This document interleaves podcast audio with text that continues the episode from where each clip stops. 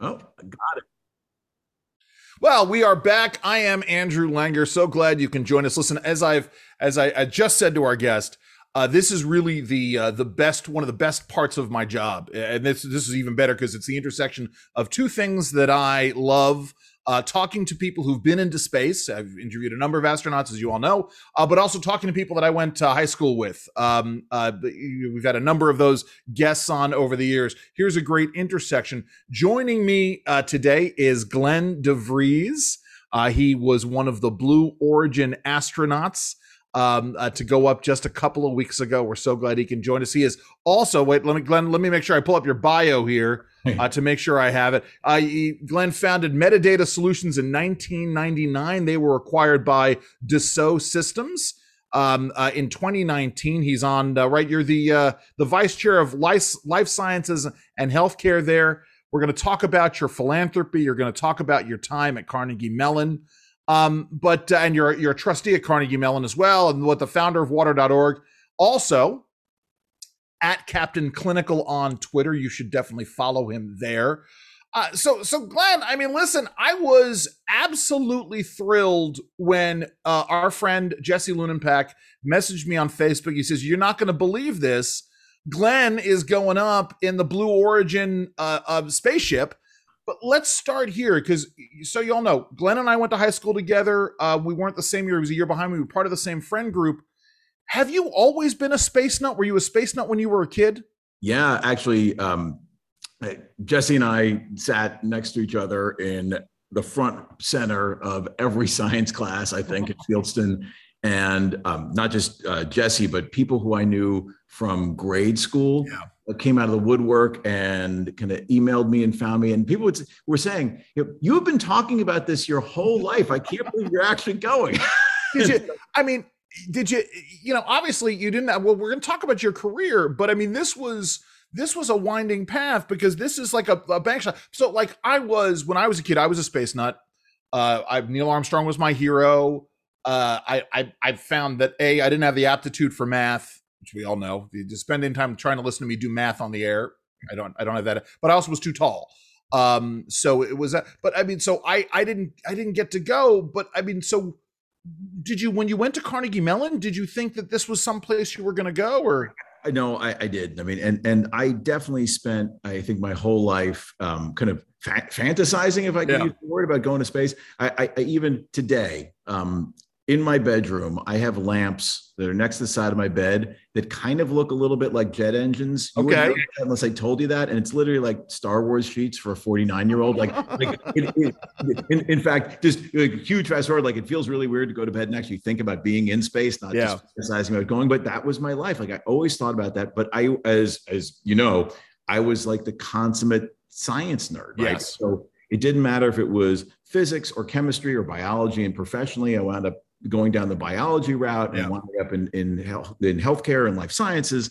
Um, but it's not like the space part ever went away. My interest went from you know molec- molecules to cosmology, and and engineering was always a passion. I always sure. thought, um, spaceships and planes were the coolest thing. So yeah, it was always there. Did you um, did you have that space shuttle? I want to say it was called the space shuttle construction book there was it, i think the book you're thinking about well, yeah. the one i had was the space shuttle operators manual. that's it. Yes that's exactly and, it. and it has um uh, uh, literally there's a copy in the other room. It has okay. excerpts from from uh, nasa procedure manuals and diagrams of all of the panels. And i would pore over that book for hours. Yeah. Looking at it thinking about putting on a spacesuit. I mean every little last detail was something that i, I just loved. So um, yeah. No, I was just going to say because I I dressed up as Neil Armstrong for a fifth grade. I had to read a biography. We had to read a biography of an explorer. I chose Neil Armstrong, dressed as Neil Armstrong for the presentation. I'm sure you went down that road as well. That's a pretty good, pretty good one. Yeah, I, yeah, I, I definitely had a lot of lot of space themed in my life. So. so so okay, so let's let's talk about so you're we're going to talk about your journey in a minute because my I know my listeners and viewers want to talk about your entrepreneurship journey. But before we before we get to all that, I mean, let's talk about how this particular trip came about. Sure. Uh, you know, you reached out to you know, was it the Blue Origin? You know, you heard that they were looking for folks. Well, how did this how did this happen? Yeah. So, so it, it, honestly, I probably about nine years ago, nine and a half years ago, um, because of Virgin Galactic, I realized like people could go to space. Like this yes. might actually become a, a thing, and and so I was interested since then, and I've been really interested. I, have been lucky enough in my career uh, that I, I was in a position where I thought, oh, like not only is this starting to become possible when I was watching Blue Origin, who was making tremendous progress, but like um, I, I, might actually be able to afford to do this too. and so, you know, Blue Origin did an, an, auction. I participated in the auction, which I'm sure put me on their kind of there list of people who were serious. And um, you have to talk to Blue Origin about the selection process. I sure. actually know what it really um, was, but you know, if you look at people like uh, Chris Boshuizen and myself, were two of the first you know paying customers. I think they were they're looking for people who really could advocate for why this was so important and, and hopefully bring this kind of message to the world. And so I got to be in the lucky Venn diagram place of that. And when they called and said, "Would you like to go?" It took me about a millisecond. yeah, yes, I, I understand. You know, it's funny you say that because, and I'm sorry if you can hear my dog in the background. Okay. Um, so because I've this issue of private space flight is one that I've been involved in in my policy world about 10 years ago I, I spoke up on capitol hill at the founding of something called the competitive space task force. I saw your i saw your presentation. Oh there you go. Thank you. Oh wow. That that, that blows me away. And, and so this idea right that we have government sponsored space flight in, yep. just in the same way that we have government sponsored exploration of the high seas gives rise to this idea of private space exploration. Uh, obviously, it's um, uh, obviously it, it there's there's a, a, quite a bit at stake here, yeah. but uh, um, but then you have these issues of uh, of uh, but really it's it's all about about economies of scale and all of that. But talk about that. I'm sorry. Well, so so, so I, I do um, have now a couple decades of experience in life sciences, and yes, I, I honestly think I've seen this movie before, and uh, in a good way, right? So, so if we were sitting around waiting for governments to create cures for rare diseases, um, cancers, vaccines, whatever you're, yeah. whatever you're waiting for, imagine if we were just waiting for governments to to get that done. Yes, and, and I think that the answer um, on, would probably, unfortunately, be that we'd be waiting a really long time, if not forever, for a lot of things. In life sciences, you've got regulators. And I am always the first um, in my professional pursuits to come to the defense of regulators. Sometimes people are like, "Oh, they're slowing things down." No, these are people who, of course, every every bunch of apples has maybe a bad one in there too. But sure. in general, people who are at the FDA care about public safety yes. and protecting the public. So you've got the, the this layer of regulators. Then you've got academic institutions and publicly funded organizations like the NIH, the National Cancer Institute, universities that work together, and they create this kind of academic and intellectual fabric that yes. underlies the life sciences industry. Then you've got Pfizer and Johnson and Johnson and Moderna and Sanofi and, and all these companies, large and small, this industry stack on top. And I also am not going to pretend that it always works perfectly. Sure. It works well. And yeah you get this virtuous cycle of innovation that is supported by the regulators, supported by this academic fabric, but fueled largely by an industry. Yes. If you think about space, there's the FAA and there's NASA, and I'm being very US centric in this, but you can, put, you can use this yeah. in any country. And what we didn't have for the last 60 years and i shouldn't say last six years because these companies have been working for, for 10 20 years now but you've got spacex and yeah. you've got blue origin and you've got virgin galactic and you've got axiom and you've got companies large and small everything from big pharma to biotech conceptually that has made a stack that looks just like life sciences. Sure. And so i feel like that is going to be this now innovation engine. And so look let me go back to private space travel for a second. Absolutely it is a huge privilege for personally to be able to go do this um, and have this experience. But I am telling you that part of the privilege is realizing that we are at the beginning of this space yeah. industry taking off. Let me put it in, in math terms that hopefully are okay. no, but, please go right ahead. No, it's fine. So, so Yuri Gagarin, Alan Shepard, right? First couple of people in space. This is about 60 years ago. Yeah. I, th- I think my official space number is the 582nd person in space. Nice. It took us 60 years yeah. to get about 600 people in space. if you look at Blue Origin, SpaceX, the Russian Space Agency, the, China, everybody who's going to put people in space, Virgin Galactic will probably get a couple more in space next yep. year. We're probably going to put more than 100 people in space in 2022. Wow. A sixth of what took 60 years sure. in a year. So this is the year that people go to space. And I think this is about the privilege to me is about equity and access.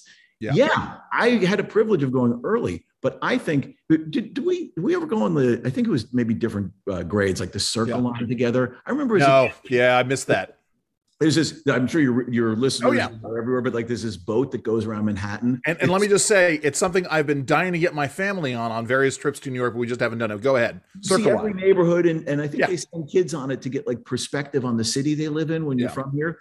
I, I don't think it's crazy to think that high school kids at some point will get to go on space trips and get the perspective that I got. And space technology is going to result in so many innovations that are going to be good for space and for the planet. So that's the privilege. That's and, the exciting thing. And it's interesting because you talk about this, and, and one of the informal mottos of this, and may become an official motto down the road, is substance matters. So I appreciate the deep dive into all this because you know it's like uh, Howard Hughes saying you know his his goal in getting um, uh, advanced aircraft technology so that it could fly above uh, above the clouds you know so you could get people more people his goal was to get more people in the air this is what this is what this kind of innovation does go ahead you were yeah no I, I, I i i think we look at this the same way all right let's let's let me shift gears a little bit because i want to talk you know i wasn't going to ask you about this but you're you're I, it's very clear you're thinking about these things I sat in, this has got to be three, four years ago. One of the benefits of living where I do now is we are a stone's throw away from NASA Langley. Um, and so occasionally get local speakers who'll talk about this. I had a guy come out talking about the Mars mission. Mm-hmm. And I got very frustrated with what he was saying because he was talking about using essentially, you know, solid rocket fuel engines to get us to Mars and um, the amount of time. And I sat here and, and thought, well, wait a minute you know, if if if getting into space, you know, and a, a lot of these journeys are about weight, right? You know, you're, you're, you're all that way. Physics right? of all of it. You're right, but going to Mars is also about time, right? The every every day you're in space because we don't have suspended animation technology. Every day you're in space requires food and water. It exposes you to the various risks of things that might perforate a spacecraft or illness or or equipment breaking down and so I wanted to get your thoughts about this. We really need, if we're serious about going to Mars, we need to have a, a, a real leap in innovation in terms of propulsion, don't we? Well, we need to leap in innovation. A lot of things. Propulsion yeah. is definitely one of them. Yeah. We we need to think about how we take care of of human biology. Please. Yes. uh, you know, it's just an interesting kind of topic. A, a, a friend of mine um, in the space industry who uh, uh, works on um, uh, manufacturing ideas um, so getting getting people to be able to build things in space that maybe you couldn't build on Earth sure. made a really interesting point to me about evolution and what is the one constant in the evolution of all life on Earth. It's not temperature, it's not pressure. The atmospheric pressure has changed. It's certainly not the composition of the oceans or the air. It's one G. It is. Oh yeah, sure. Gravity of Earth, and like like we're gonna have to think about, and people are doing this research, like how we keep ourselves and food and sure. things in space. And it could, it may very well be that we learn about ways to grow food or I'm I, uh, a, a, huge supporter of, of, this thing, water.org. Yes, I want to talk to you about that. Which is trying to make sure that like the one out of nine people, which is a lot of people who don't have access to water, like get it. Well, there's no faucets in space. Yes. So you have to think there's a leap in reclaiming and purifying water Absolutely. and managing food. That's the kind of thing that I really feel like is going to benefit life on Earth. It's going to solve problems here. Um, and, and so I, I think people sometimes um, and I love like foundational research, right? We were talking, I'm like a science nerd. Yeah. But not everybody realizes that quantum physics leads to microchips getting smaller, which leads to your iPhone, which leads to social networks. Like yes. technologies have emerging behaviors that come out of them. Right. Space is going to be no different. That's where I think the some of the benefits. Right. I mean, and of course, the the the um uh, we have the precedent uh, already, right? We know that that our space program of the 1960s and into the early 1970s led to a number of of, of massively innovative technologies, yeah. and of course, the the irony is you know we now have uh, uh, so many more times the computing power in our in our smartphones than they did to get us to to the moon. I, I just have to give you such a good one on that. Yeah, topic. please. I do all this stuff in medical research and wearing sensors you know the sensors that tell you how many steps you took those are the piezoelectric sensors that were developed for the apollo program to look at the attitude of those ships. And now they're so small and they help us figure out who's fallen at home and needs yeah. an ambulance can be like again you got to think in these large time frames and it becomes really exciting. Glen true story. I have in my car i got a new i got a new car um, a new used car uh, back in the spring. It's a Toyota FJ Cruiser, and one of the things that I got was a replica Apollo capsule switch set that I could I could customize. Love and it. I don't know if you're familiar with what happened um, um, uh, if you uh, if you uh, about the Apollo 12 mission. They got hit by uh, they got hit by lightning, and there's a, a, a SCE a SCE to aux switch. So I have that in my in my in my car now. So that's awesome. Sort of the level of my nerdness. You know, uh, before we before we move on to the trip, let's talk a little bit about water.org because um it's one of those things that a lot of people don't understand. Obviously, there are a lot of a lot of environmental issues that are out there. The the the you know we I don't want to get into a political debate about about climate. Um, but but you know to me the work of Bjorn Lomborg, who's a Swedish environmental scientist, uh, you know he he surveyed uh, scientists around the world. Access to clean water is, I think, the most pressing environmental problem that's out there. So so let's talk about the work of, of Water.org and what you guys are doing. Well, so um, uh, I really think, and again, I, am I'm, I'm just such a huge uh, supporter of Water.org because a I, we clearly agree about that, yeah. and, and by the way, I, it's not a political debate. No. Uh, as long as you don't talk about why. But yes. but the answer is this is a problem we have to solve. Yes. And, and I think what Water.org realizes is that um, not only is this a problem we have to solve, but but solving it actually creates almost like what I was saying about science, these emerging benefits and we should think about um, not just not just pure charity, but charity that fuels industry to yes. solve them. So water.org is really interested and, and has been hugely successful in doing things like microloans to communities. I love it. That then can drill wells. And you know, let you take a community where maybe, um, and this is actually a, a, a true story um, uh, uh, from somebody uh, from water.org. Like uh, they met a, a young girl who had spent hours a day getting clean water for her family, walking to get it. Yeah.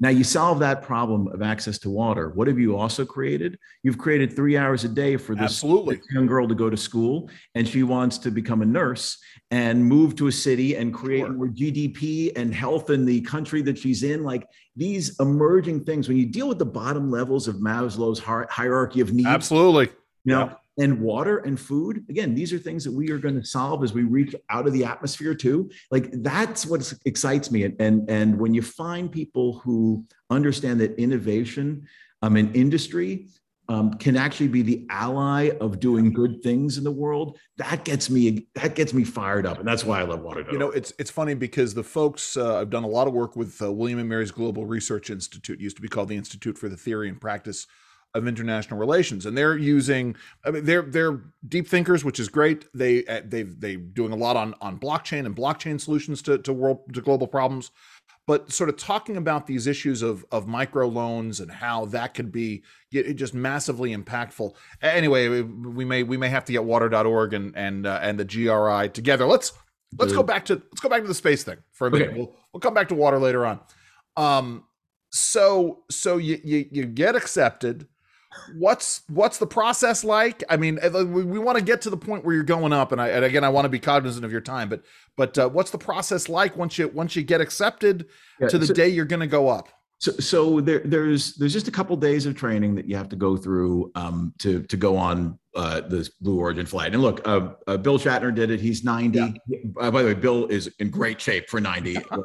Um, we all we all wish we could be in that level shape when we're 90. Yeah, I think so. Yeah. But but I but I also think the fact that we um, in the last flight, uh, Wally Funk it was 82 when she went. Like wow. we can send people who are not the, the, astronauts that you think of in the right stuff who have sure. done every little physical thing because I, I, actually aviation has become a hobby of mine. Oh, that's right. Yeah, you're a private pilot.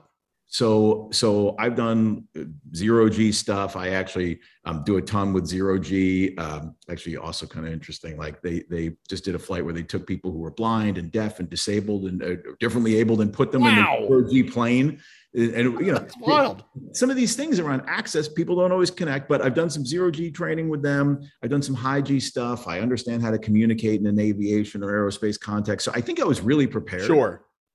But the training is about really understanding the mission, understanding the, the craft. You sit in a simulator. If you saw any of the interviews that, yeah. that we did, it looks like there's the capsule behind us. It's not the real capsule. It's a, a perfect engineering sure. of the capsule. So you figure out all your motions getting in and out of the seat. You figure out your your and you bond with um, the other people you're going to be up there with, and you figure out your plan together. Like we all we all were very focused about using the time to look out the window. Yeah what you would imagine. Sure. Um, but but actually, Bill, um, uh, William Shatner was. Yeah, I get it. Bill is fine. It's, confusing to me that I refuse to refer to William Shatner as Bill sometimes, but I get it. But my friend Bill, um, sure. suggested like when we are at the very top of our orbit, we decided we'd do it at apogee. Um, we would stop looking at the windows individually, and we'd make sure that we had like a moment of camaraderie. Yay! It, awesome. it, was such a good idea. Like we had such a kind of human experience too. Um, so you kind of think about your plans and get ready, and that and and that's the couple days you know leading up to the actual launch. Sure. Making sure you know what you're doing, and you can spend every last microsecond getting everything you possibly can out of the experience. Wow. Yeah, and and that's and that's just uh, I'm just sort of sitting here I know wow is is an understatement in, in all of this. Um, I want to, uh, you know, we'll go here first. So, uh, folks, um, uh, Glen and I had a, a, friend in, in high school named Gabe Weiner. He was a year year ahead of me, two years ahead of, of Glen, who was right, Glen, the ultimate the ultimate Star Trek buff. I mean, ultimate Star Trek, ultimate Star Trek buff. Um, um, in fact, true story. He had tickets to the New York premiere of Star Trek Four. This dates both of us um, and he had a he had a a a, a group trivia contest to see who he was going to take. I lost miserably. Um, but but so did you? I mean, was there a moment where you thought, or did you? Do you think now? I mean, boy, what would what do you think Gabe Weiner would have said? How would he have reacted to you going into space with Shatner? So okay, so so uh, besides being a, a huge Trekkie, yes, um, Gabe was also like a, a fantastic technologist. Yes, I, I think I, I, think I learned my first Unix like uh, shell commands from Gabe Weiner, um, hanging out playing with with A/UX Apple yeah. Unix on the, at, at, his place um, after school. And sure, I think I honestly think that he would have loved the idea of getting to to know the guy who played Captain Kirk. Yes, um, but I also think what he would have really appreciated is this transition of like something that was portrayed in science fiction becoming real, becoming yeah. science fact. And and I, I just I think the more people uh, identify is probably the wrong word, but have that that kind of science fiction um, inner core where they sure. love that, which I certainly do, and then they see something like this happen, they realize that that stuff that is dreams, whether it's curing a disease that nobody thought you could cure or putting people to actually like normal people to go up into space like yeah. the, the, the, imagination of these things is important because it inspires people for it to be real and i hope that like 55 years bill has been playing captain sure can you think of all the people who now can get inspired by that? Like yes. I, it's amazing that that i hope that becomes a virtuous cycle. And, and you think about this right where we were just talking about in terms of uh, the 82 year old who went into space as well and and this this idea of differently abled people being able to go into space. The, the, you know it, this is this is right about sort of democratizing it making it accessible to more and more people. And and as we know that life expectancy age expectancy is gonna is is skewing upward uh, we are going to be we know right? They've said i think at the the world's first 150 year old has probably been born already. I mean you're in life sciences. You can talk about think about it this way. Um, again simple math but uh, I, I actually went and looked like uh, we're close enough in age we can both use this rounding um, yes. to, to, to decent fractions. There are twice as many people on earth now as there were when you and i were born wow. That's crazy to think about. Yeah. And and you know, um, I, I, don't I mean this in a biological way, not a political way. At the end of the day, we we are a colony organism. You know, I, yes. I don't I don't think I don't think you know uh, termites wake up and go, um, wow, it's great to be part of this colony. They wake up and they say, hey, I'm going to go off to my job moving sand, right? and like and, and, and so there is, I, I think, this kind of greater humanity um, you know, I think if we were writing a science fiction book, we'd call it like the light of humankind. Yeah. There's a thing that we are all part of. And and we have to think about keeping that in an environment where we're we're healthy and happy. Again, not in a political way. I'll no, just no. tell you, when you look at Earth from space, you know that really visceral sense of the word yeah. home? Like you feel that and sure. it, it looks small and fragile in a way we need to turn you know as much of it into a game preserve as possible so we can we it, it, blue origin has a um, a mission statement that is um, uh, helping it, getting millions of people to live and work in space for the benefit of earth and i have my own addendum to that which okay. is which is getting millions of people to live and work in space for the benefit of Earth, the way humanity wants to live sure. on Earth, right? You know, paving the planet is not going to feel good.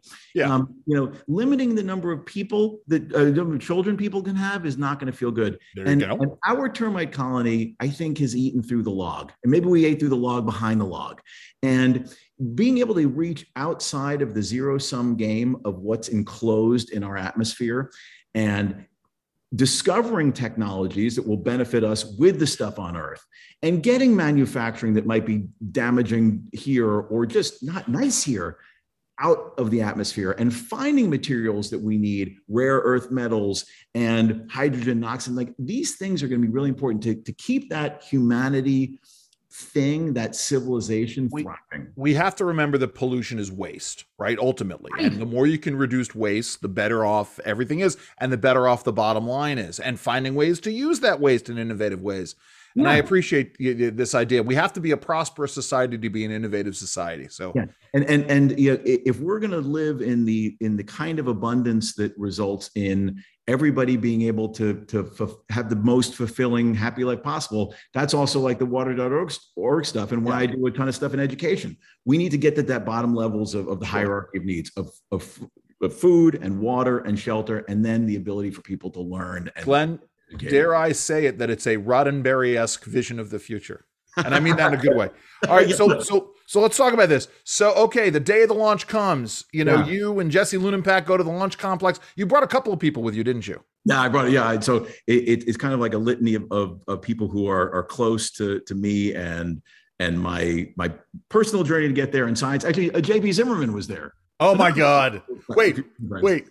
That's why. So J. So folks, JB was large and in charge. He was a year, a couple of years ahead of me, more than. The, um, his brother was in Glen's class. JB was Who again, like best friends with since since pre kindergarten. So so, like. so so I was talking about him the other day because I was talking about my my daughter was looking at Columbia and I was talking about playing laser tag with JB Zimmerman yes. on on the Columbia University campus which if you think about the level of insanity these were the black laser tag guns running around the Columbia campus in the 80s yeah, it was a different time. How we yes, that's, that's exactly right. And the idea was we'd play until we got kicked off campus, which was usually in the second game or so.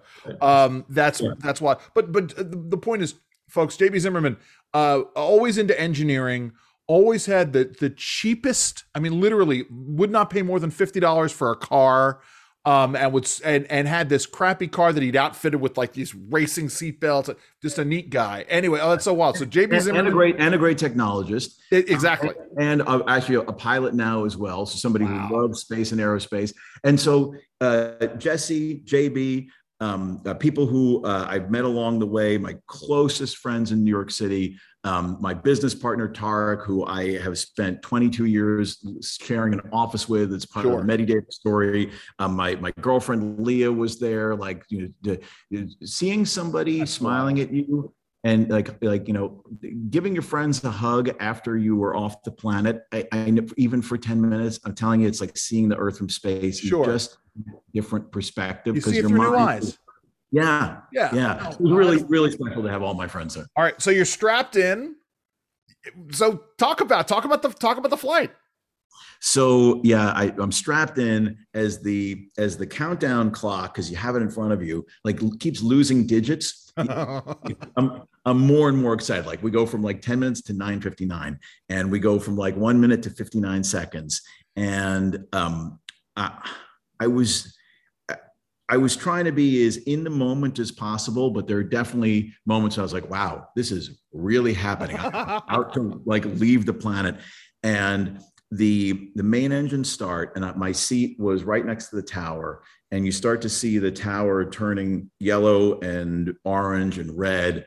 And it was it was actually part of the flight that i was not intellectually prepared for. Okay. I, I was ready for what i was going to do looking out at the planet um, and and honestly credit to, to the way blue origin has thought about this this um, this journey. Like you're sitting next to this giant window the whole time. I don't think there's another ship like that. No. And and you start moving slowly. Obviously you're under tremendous acceleration and everything's human scale. You can see yeah. cactus you can see bolts you know on the tower. And then you go through these scales which you you kind of recognize like you start to see agricultural patterns and and hills. And there was this frontal system that i could see like a, a, a line of clouds. Yeah.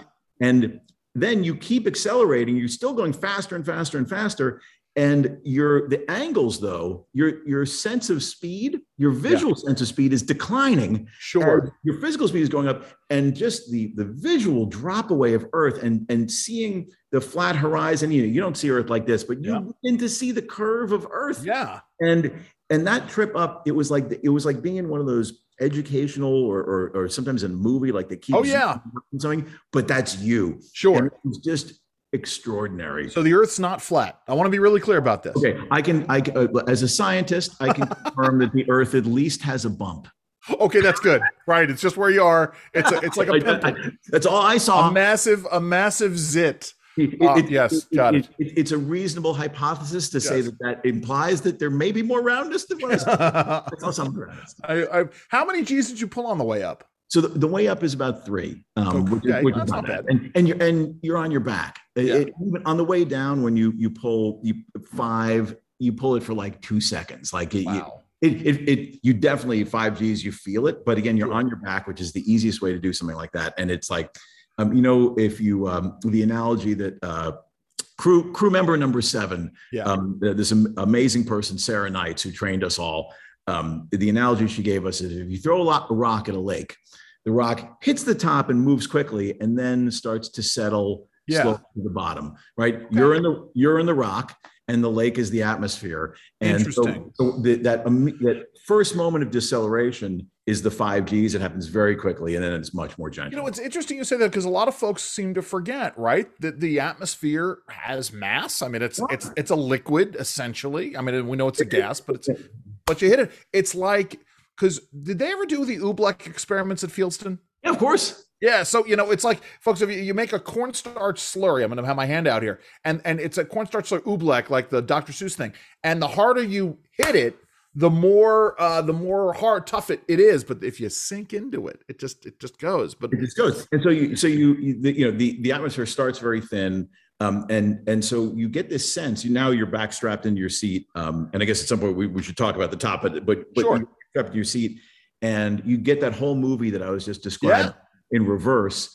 And the sense of speed as the wind noise is going past this capsule yeah i i it, it wasn't scary speed it was exciting speed. Sure. And um and then the parachutes come out and you you gently float down. Actually it was so here's an emotionally interesting thing that happened to all of us i think.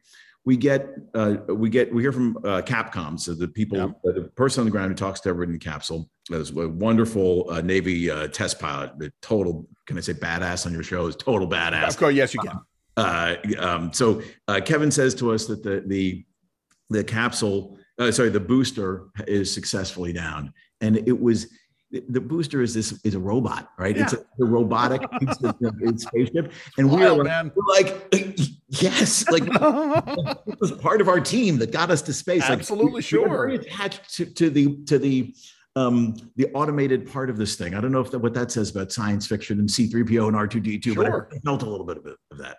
Yeah, no, no, I get that. And you were about to say something about the top of the capsule. Talk about that. Oh, so so so um, it was really awesome. I mean, and that was the part that I at least had my my plan in my head for. And um, I'm I'm in microgravity, so I, have got to do something um, that's not just sitting in my chair sure. at the window.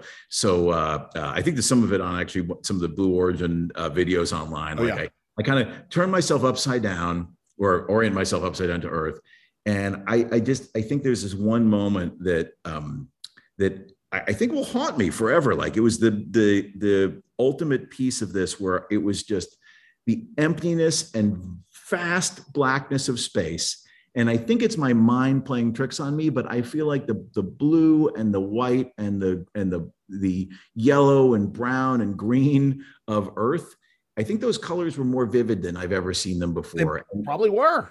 And it's and it was just hanging above me with yeah. this tiny little line which represents the atmosphere and yeah. and you and you know what again it's like uh, forget about the politics of why why it, it happens or who's at fault but when you see the atmosphere that small and you realize how how little of it there is, you go, "Wow, we really need to make sure we do a good job taking care of this thing." Yeah. Like, otherwise, it's like Spaceballs, where someone's going to come in and suck it all out. Yeah, I, I, I right. That. I mean, and, and yeah. so it was this very visceral moment. I think um, it was really nice to have actually Bill as part of our crew because Chris is an engineer and Audrey actually is an attorney by training, but, yeah. but spends her life in engineering and operations. And you know, I, I, think about science all the time. Having somebody who thinks about emotion yeah. and the expression of it professionally was such a wonderful thing. And I think you know, if, if people haven't heard Bill talk about it, um, he, he, really expresses that feeling of welcoming and you know, safety that that you my, felt that moment. My dad and I talked about this yesterday uh, in the car, and I, and, you know, about how because I told him how you and I were going to be chatting, and we were just sort of talking about this, and he says, you know, it was, you know,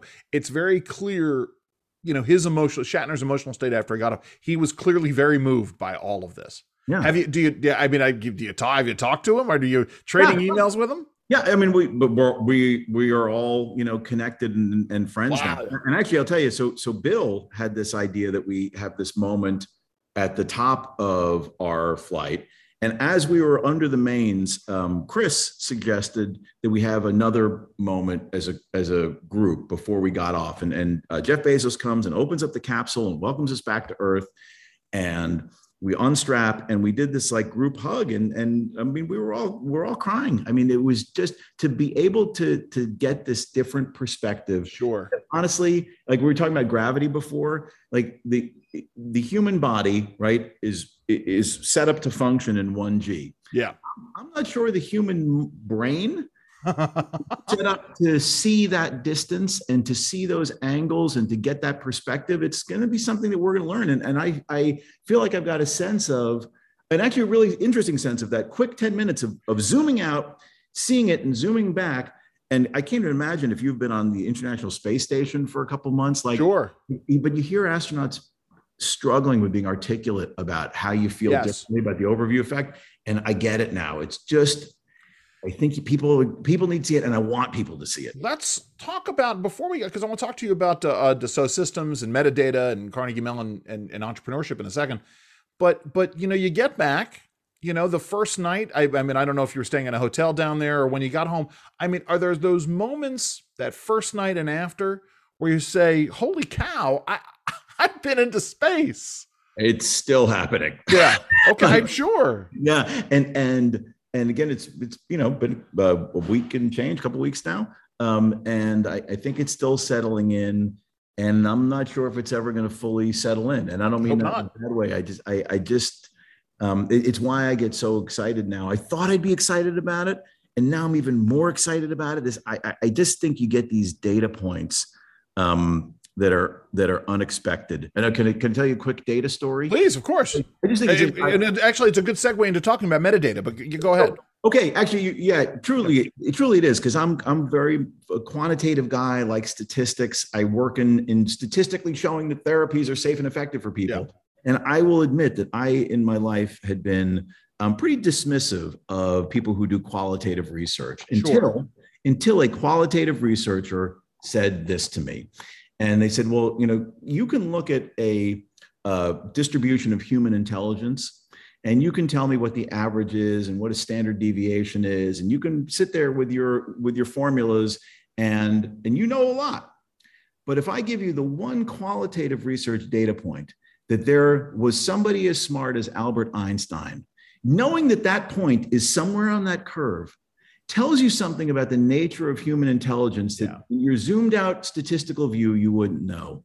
Sure. Going to space has given me these data points that I just didn't realize existed in terms of how I think about the individuals around me, people as a as as a, a civilization, the planet, even how I think about technology, um, even how I think about things like water and, and food. Sure. Just it just has changed me. I don't know how else to say it. I mean, no, you, you, see, Glen, you see the world. Yeah, no, no, but you're seeing the world through new eyes, and that's that's that's there's a you know, and it's good because you know you think about this, right?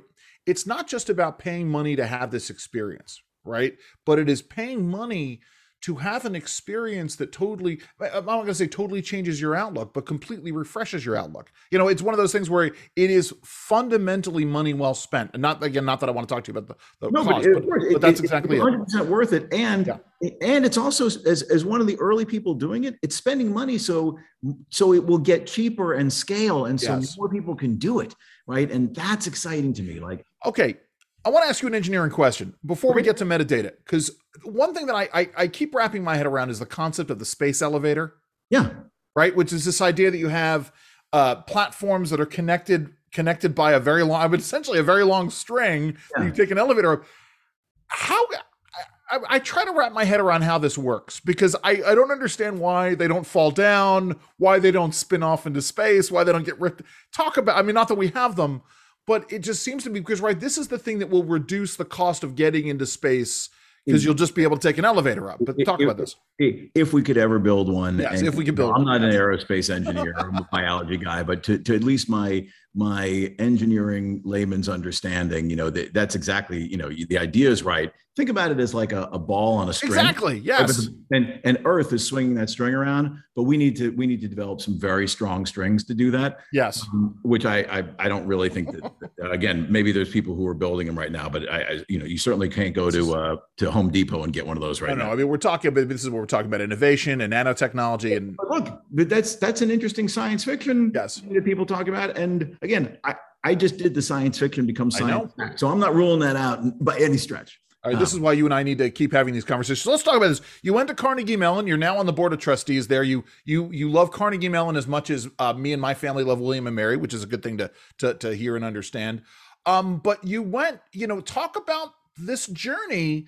My listeners love hearing about entrepreneurs and entrepreneurship. You were, and I will say this. I meant to say this before.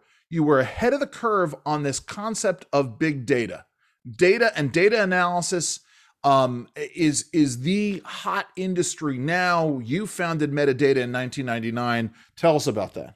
So um, I, I, do credit uh, Carnegie Mellon for making me kind of who I am in a lot of ways, and it's it's a it's a university that has a lot of really diverse um, capabilities that are accessible to students. So it was somewhere with a great theater program, and that was exciting to me because we we did it together like yes. we did at theater stuff in high school um, and growing up in new york that was an important part of my life um, it's a university that has a tremendous um, science programs but also computer and engineering programs and so i did biology I actually thought I was going to do chemistry when I went to Carnegie Mellon. Okay. Um, the, the uh, inspired by lots of people at Fieldston, including the late Charles Snyder. Cheryl Snyder, of course. Yeah and and so I, I, thought I was going to go doing chemistry. I got excited about biology, um, but I also was able to do some computer science on the side. And excuse me, just like just like Gabe Weiner, I had my and JB, I had you know my my Commodore 64. Those guys have apples. Um, and you know, I I always I always loved programming and would always try to. I know my first reaction was program myself out of a problem, a problem, yeah. you know, what a fun problem or or a school problem. And so I go through Carnegie Mellon. I've got my biology um, undergraduate degree. I think at this point, I'm going to get a graduate degree in biology and spend my life doing academic research. Sure. And I'm sitting um, at the Columbia Presbyterian Medical Center uptown doing prostate cancer research. And I have a refrigerator full of uh, blood samples from patients who um, were uh, from before they went uh, into uh, having a, their prostate removed which is still not a, a, something that I would wish on anybody. But sure. 20 years ago, it was big deal surgery. Absolutely. Um, and sometimes people would have the surgery and it would turn out they still had prostate cancer. And it was because you couldn't find the tiny little micrometastases or potential for micrometastases that was circulating through their blood. People are now doing this with circulating tumor cell assays and looking at, at, at sequencing individual cells. This was a very early um, kind of prescient idea along those lines. And I, so all the blood was behind me. The assays were on my lab bench in front of me. There was a shared Windows 95 PC in the back of the lab. Um, so that dates it as well. Sure. And I had to literally get in an elevator to go to different buildings to get access to some of the hospital systems that I needed data from, wow. to transcribe things from medical records. And I was sharing a lab bench with Ed Ikeguchi, who was a resident in the urology department at the time. Uh, and he was like me, somebody who, who thought about coding as a way to solve problems. And we started to compare notes. And it turns out that what was happening in academic research, as understaffed and underfunded as it might have been, was pretty much the same problem as what was happening in industry research. Sure. It was this problem of all these connections and all these possible places where errors could come in in terms of transcribing and moving data around. And I used to always give this example. It doesn't have to do with the fact that I went up and you know the the rocket that Jeff Bezos's company uh, created, but I we would say to people in in the 90s, if you can buy a book on Amazon, which I think was the only thing you could buy yeah. on Amazon then, like why can we not use that infrastructure to run research projects? Sure. And we we through a friend of ours at the hospital um, met his college roommate who brought some some uh, business savvy and in, in investor perspective, having uh, worked in, in on investments, including not just technology, but also in the, the uh, life sciences uh, industry, um, Tarek Sherif, we met after work and like literally 22 years later, wow, Tarek is like my, my best friend. We sure. share an office that doesn't have a wall between our desks. Nice. Um, and we, we created this Medidata thing. Um, it really focused in the first kind of 10 years of the company on connecting the professionals, the doctors, the nurses, the, the statisticians. Then we realized, um, I literally remember listening to Steve Jobs, still alive, obviously, yeah. at the time, talking about iPhone sales, the same yeah. way Tim Cook today talks about, you know, uh, iPhone sales, but to get people to write apps. Sure. We heard that and we were like, oh, wow, the same way we connected all the professionals, we're going to be able to connect all the patients. Sure. So then we started to put put things in the phones in people's pockets so they could wow. report their effects. And then what happened is we created, to your, your question kind of about big data, we created this system where so much research was being done. And and again, I don't I, I don't want this to come off with any like self-congratulatory no, no, no. persona, but like um because I have a lot left to do in my life too. Um, We're going to talk about that in a second. Um, but but you have a 50-50 chance of getting a, a, drug that's been approved in the last 10 years and the data that was used to present to regulators around the world nice. through medidata and we realized that with all that data shouldn't we be able to do more interesting things and and because we have it all in one place and what we started doing is looking at can we take data from research project one and apply it to things that we're trying to figure out in research project two? Sure. Can we, can we take people who volunteered um, to be in a clinical trial and were given the standard of care? They were just given regular chemotherapy instead of some great new drug because you need to have or potentially great new drug you need to have these two groups to compare them with but can we sure. Can we not take those patients and, and use their data so we can avoid absolutely patients yeah. to get the placebo or the standard of care in the next trial? Or can we stack data and and help people discover things about diseases that they didn't know? We actually uh, one of my uh, proudest collaborations over the years has been with a, a, gentleman, David Fajgenbaum, who runs this thing called the Castleman Disease Collab- um, uh, Research Network. Um, and the um, uh, sorry CDCN, the yeah.